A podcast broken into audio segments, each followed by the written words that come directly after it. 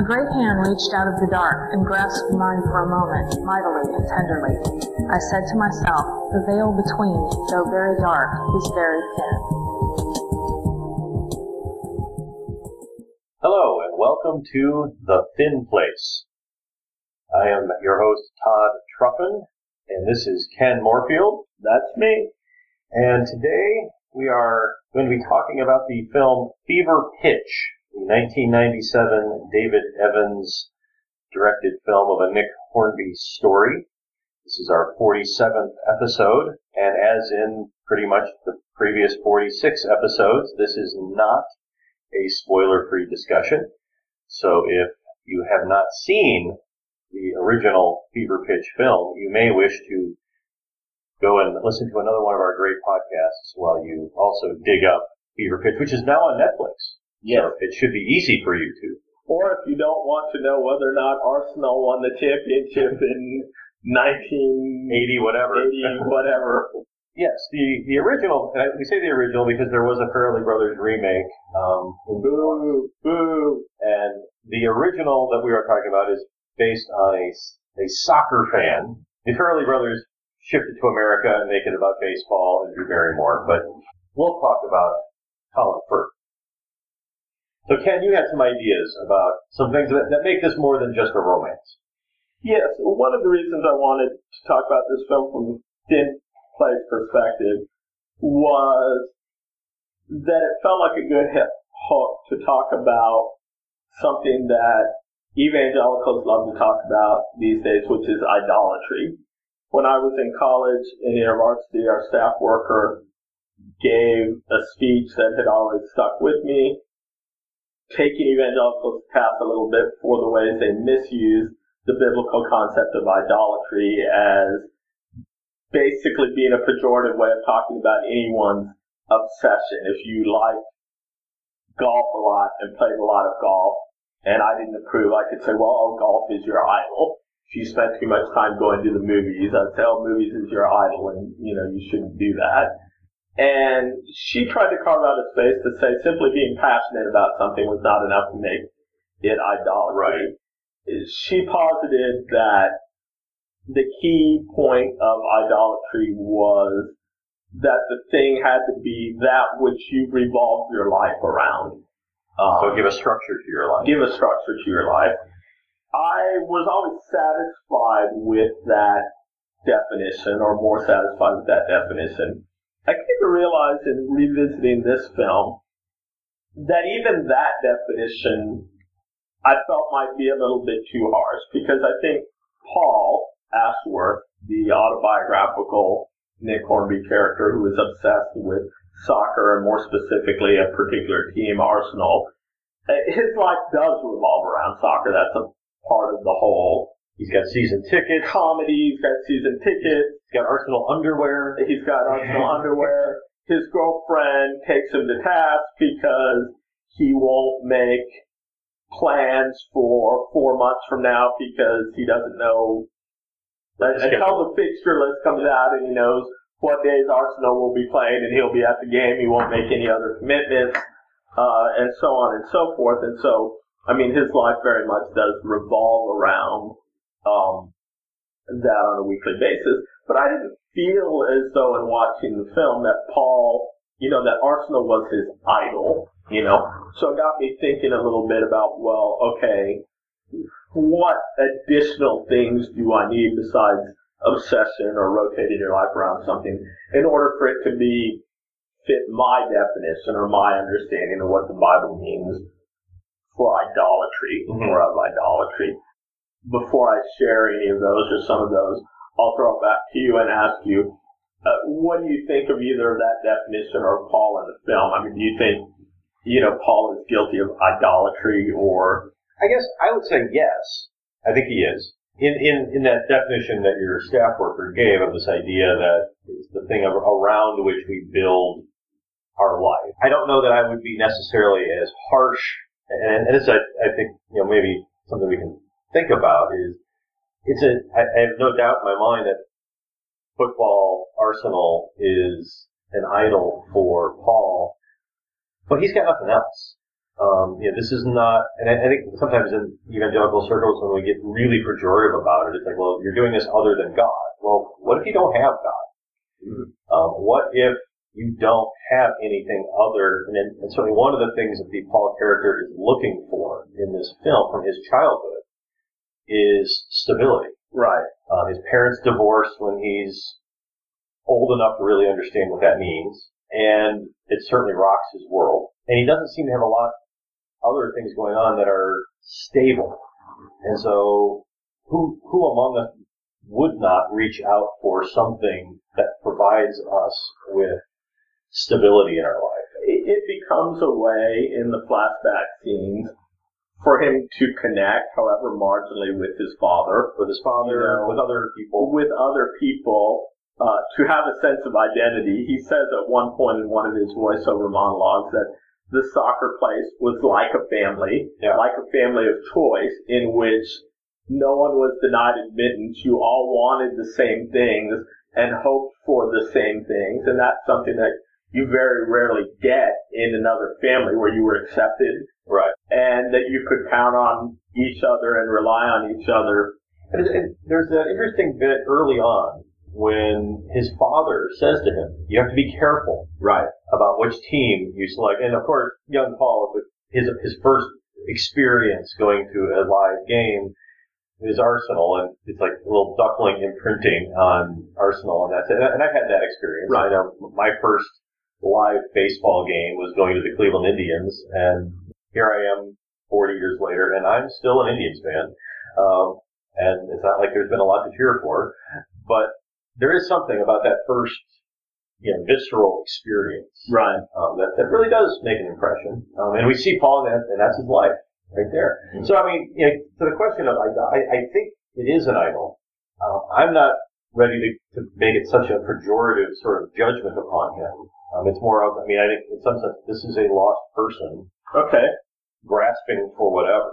So we're, I'm with you on that. I, it sounds like I'm questioning whether or not it's an idol and you're more willing to accept it as an idol, but then sort of say that it's not, having idols is not as bad as we make it out to be or, or as pejorative. Yeah, I, I think there's a difference between the person who makes a very clear choice to, or and how often we make that clear choice. I guess say Mhm. I'm I'm putting this idol above God, Right. um, and you know, and I think in, in as a Christian that you know I- we we have to be on guard about that. You know, Right. putting things above God. I think that's a very different thing than a person who has nothing and is just you know, this is what gives them meaning. Right. I, I think one of the elements of idolatry for me that I necessarily, that I don't necessarily see in the film,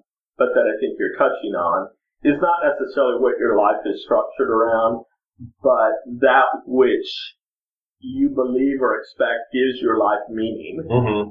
And I think Paul is self-aware in a very deprecatory way that as much as his life revolves around Arsenal, that it doesn't give his life any meaning. Yeah. Um, it is in some ways a diversion from the meaninglessness that he feels, and in that way, I, I feel like most of Nick Hornby's books, the, the film is very postmodern, and that the, the essential postmodern theme is not the death of God, but it's being born into a world without God and then trying to make whatever, you know, the attempts to make meaning in a world in which you've been told God no longer exists. And there's always something that's a little bit poignant about that. Um, so I, I, you had said almost like idolatry is something you put above God in a very Right. Christian way. And, and I sometimes think of what Paul is doing or what some postmodern literature or film is doing as a substitute for God, Mm-hmm. you know, but not as a substitute in the sense of I don't want God anymore and I'm going to accept this as a substitute as I don't have God, but I need something to keep my life going and to give my life some sort of meaning or purpose, however absurd that is, because, you know, we're just not hardwired to go through life Right. Saying how meaningless it is. And so it's interesting to me how often the characters in this film say some version of the question, well, what's the point? What's the point of it all? What's the point of the soccer? What's the point of the obsession? What's the point of working hard in your job? Uh, and in that way, like a lot of postmodern literature, I, I think the film is very keyed into the book of Ecclesiastes, which also reflects, you know, someone at the end of his life looking back on life and sort of saying, aside from God or a relationship from God, what is the point of anything? Maybe it's the case for me that um, I chafe a little bit because I've been in some fundamentalist communities where I don't like the idolatry thing because I will see how, in that sense, even a lot of Christians will have idols. It's just easier to dismiss or talk pejoratively about sports or something that you don't particularly share. But you know, the book of Ecclesiastes says family can be an idol. Right. You know, oh, work can be an idol. Sex or pleasure can be an idol. And these are not inherently bad things. Right. They are things which become perverted or broken when we expect them to fill that void in our lives that only God can fill. And I think one of the things that, that Paul is right on about is that he recognizes intuitively that some of the things about his fanship for Arsenal are not intrinsically bad. You know, right. anyway, we have this category, idol, bad, you know, God, good. The passion, uh, the sense of fun and play, the ability to connect with other people rather than be alienated or alone, are all things that are not only intrinsically good, but that he deeply, deeply longs for. Right. Uh, that he longs for so much that he's willing to accept this sort of broken vessel that leaks and mm-hmm. gets a lot of the water out, but gives him little driblets of of water rather than a full stream that he can drink from heartily. Yeah, it kind of goes back. to I mean, if, if you don't have anything, yeah, the broken, imperfect is better than nothing. And, and he seems to know that. I mean, I think in, you know, yes, he has these things in his life, but there are these little moments where, you know, he wants a girlfriend. He wants to have a connection with a woman.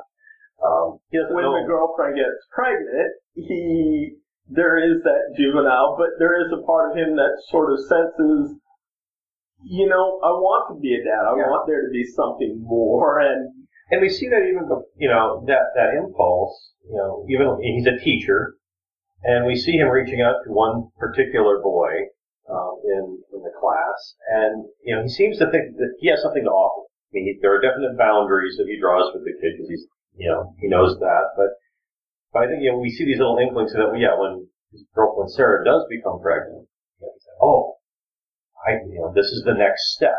Um, he doesn't know what to do with it, and that you know, provides some of the humor. Um, but and she's not wrong that his response is not exactly trustworthy in no.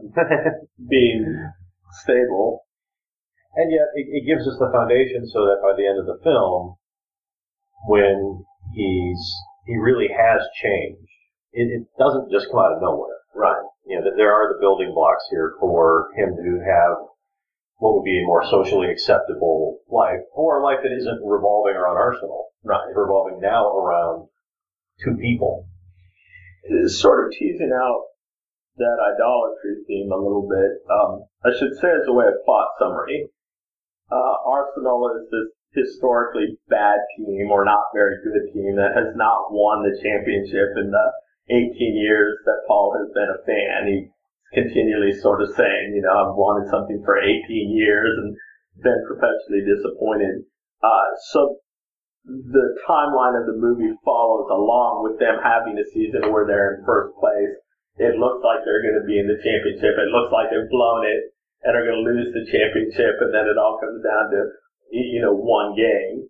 Paul has a speech at the end in voiceover in which he says in voiceover that something happened in that championship game or in that moment that quote allowed him to give it up, you know, to mm-hmm. to change, you know, that something changed in him, or he says in his relationship with Arsenal, and that he was still a fan. He uses a lot of relationship metaphors right there. I still see them from time to time, but I have a life apart from them. And I was just wondering, we were talking a little bit in pre-show, what if anything you make about of his statement that their success allowed him to quote give them up because he hasn't given them up. Right. But in another sense, I think he's right that something has changed. And I think that's something to me is very important in thinking about idolatry. So I wonder if you could gloss that sort of, you know. Well, I, it, I think in some sense, know, and when you look at this film, yes, it's about Arsenal, and yes, it's about this boy growing up to be a man. But I, I wonder if it isn't so much. It isn't that he's a necessarily a fan of the team. It, it's he's a team. It's a it's the success. It's it's that moment. Once they have that moment, that frees him up. So I mean, what is it? I guess the question what is it in, in him as a person Mm-hmm. that is kind of correlating to Arsenal never winning? He's never won. Right. Um, and I think you know, and There's an unhealthy dysfunctional enmeshment with the team. investment identity. that somehow gets separated so that he is still a fan of the team and in love with the team, but not enmeshed with the team. Yeah. He, he says their successes were no longer my successes. I think he even says I had my own life. Right. And I always wonder if, yeah, you know, Arsenal had their success, and you know, maybe it them having the success allows him to, re, you know, he's an experience. He's very happy. He's dancing in the streets. But you know, there is that thing about sports. Being a sports fan is your your emotions are all tied up into the success of what other people are doing, Mm-hmm. and you're not doing a thing. Mm-hmm. you know, as superstitious as we might be about, you know, wearing our jersey and, you know, watching the game and what, and cheering on, um, you're not the team. You're not the athlete doing the action. Mm-hmm. And so they've reached the pinnacle, they've done their thing, and he's very pleased. In his own life, though, he's also, he is doing things in his own life. He's got a kid, he's got a job, he's got a wife. Um, these things are good. Mm-hmm. So, you know, maybe it's that, maybe it was that moment realize, you know, that helped him realize, I, I'm not doing anything Mm-hmm. to, and, and isn't this the thing with idols? In terms of, in, in the very literal sense of a religious idol, you don't do anything to the idol. You know, that's the thing, you know, throughout scripture, you know, it's just a piece of wood who doesn't hear you. Well, you brought up a very important word as I was thinking about it that's tied into idolatry, which is superstition. right. You know, and that's another way in which sports and sports allegiance maybe runs in this concentric circle with idolatry is that both of them are superstition is about fear and helplessness and that the mind recoils at. We don't like the prospect or contemplating the prospect that we are without recourse, that we are hopeless, that we can do nothing. And we would rather, in a sense, subject ourselves to the tyranny of idolatry or superstition. Uh, Sarah gets on Paul at one point is sort of saying, you can't miss a single game because you're letting the boys down. You know, you really think on one level intellectually, you may know that they can't hear me cheering through the TV set, but there's a some part of you that really believes that they can, because to admit that they can't admits that it's all just random, and the mind recoils about that, and there's nothing that I can do about that, and that's it's back to substitution rather than putting that Right. you know against God. There's there's a wonderful little scene in which uh, the the school kid that he's coaching misses a key penalty kick that's going to help the school team win the championship. And he misses it, and Paul Comforton says, well, you know, you could choose between you making this kick and Arsenal winning tomorrow. Which would you take? And the kid says, oh, Arsenal, that's much more important. Like, well, you've done your part. You've done your part, you know? You missed the goal. And on one hand, the kid says, so you're saying Arsenal's going to win today because I missed the, it's, well, you've done your part. Yeah. You know, you, you, and that's stupid, but you know what the mind really recoils at in terms of superstition is that I may not have a part to play, that I'm essentially a, you know, I'm essentially a spectator. I don't know how the superstition ties up into the end, other than I think one of the things uh, that's true of idols, and maybe I'm talking myself into believing it really is an idol, is that they always disappoint, right? You know, the dangerous thing, can channel Screwtape Letters, is not for the idol to remain mysterious and hidden, but for the idol to be revealed. The dangerous thing is not for him to be perpetually disappointed. It's for him to experience that lack of disappointment, that joy, because there's that joy always comes tinged with a little bit of disappointment, like that's all it is. I built this thing up into my mind as being the end all be all, most important thing in life, and now it's happened.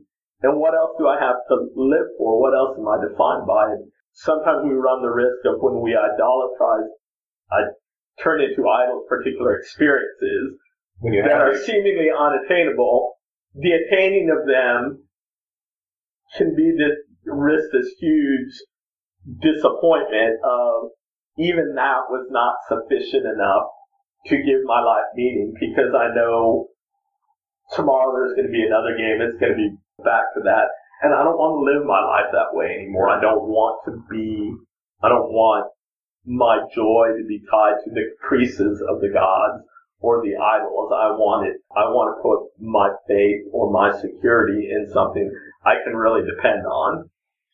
depend on, or perhaps in this case of this film, control that I have control in, and then and that's where I think you know it gets an interesting shift. You know, in terms of Influence over. I mean, Yeah. you know, I would argue from a Christian standpoint that you don't really have control over God. well, no, you don't, and that's where I think this gets interesting. but you still have more security in God because of Right. His faithfulness to His own word than you do in fickle things like sports, which you might have more control over.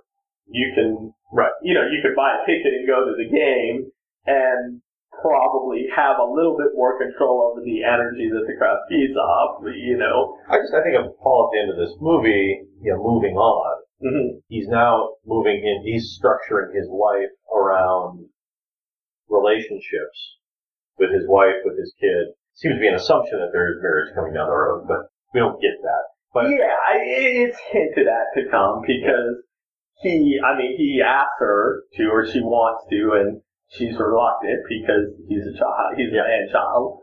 and he's no longer a man child by the end. Yeah. Um, but it, you know, in, in this film, the moving past the idol is into something that he's more in control of. I think in the Christian life, no. I mean, it's, we, we want to hang our hat on God, who is dependable and always there. I think you, you know, Fever Pitch Two. You know, it'd be interesting. You know, how how does Paul and Sarah? How do they move on, move on and move forward? Would be an interesting you know, thing to think about. But Yeah. and, and do, you know, does the family then become his idol? Right. Or whether or not the things that he is looking towards and for to give his life meaning, which are more culturally acceptable, Right. you know, marriage, family, job, and hence, because those things are more socially acceptable, you'll get more cultural support in pursuing them as giving meaning. But whether they'll be enough, or whether they ever are actually are enough, because well, as the book of Ecclesiastes, other people fail, other things fail, that that people, relationships, spouses, are more secure Mm-hmm. than sports teams, you know, are more stable than sports teams. But neither is faithful in the way that God is faithful, Right. to, you know, to be able to change. And even if they are perfectly faithful and however you want to parse that word, they don't necessarily have the power to fill that void which is in us because they're not eternal. Well, that brings us back to an earlier point where they're wonderful, good things, but they are not designed to to do that work. All right. So you talked me, you talked me into it, or I talked myself into it. That I, I guess I've arrived at the point where I will say, yeah, I guess I think I'm going to retract my statement. I, I, I do think that that soccer and Arsenal is an idol for Paul, but I also think that my chafing at that term points to some very productive thoughts about the way some Christians or evangelicals are a lot more contemptuous or disdainful of certain idols rather than other people's idols or you know, recognizing other people's idols than they are some of their own. It, it, you know, the speck in your eye is far more offensive to me than the log in my own. Right. And I think that's one of the things that we see going on here. And the speck in your eye, and also that, you know, the gospel is supposed to be the good news. And so our response to that speck metaphor, you know, metaphorically would be, hey, great news. You don't have to, you don't have to live with that. You don't have to have that. As opposed to, oh, I look down my nose at you because you have a speck and I don't. Yeah. All right. So, interesting conversation. Overall impressions of the film? I, I love Fever Pitch. I think it's the the the best sports movie that there ever has been because I think it's it's an intelligent movie about sports and our relationship to sports. Uh, I'm also a sucker for Nick Hornby. I mean, anything that he writes, I think is is uh, you know he's the poet laureate of, of the postmoderns for for me anyway. And it's funny because I don't. I think of it as less a sports film as it is as it is a, a romance. I hate to use the the romantic comedy label. because I don't think it fits there, but I don't really don't like those kind of films, and I find this movie very satisfying. Right. And uh, the, the characters are people you like. Um, they, you know, Paul can be very frustrating, but that's what he's supposed to be, and you, you but you want him to do well. Mm-hmm. And um, and that, that's good. We've forgotten that comedy can be great. Comedy can be substantial, or comedy can be meaty. You know, very meaty as art. But it's hard. It's very, very difficult because is is interlaced or enmeshed with a kind of with a kind of sadness that gives it gravitas rather than and I think and, and I think film has that. Yeah, yeah, absolutely, absolutely. All right, well, thank you, Ken.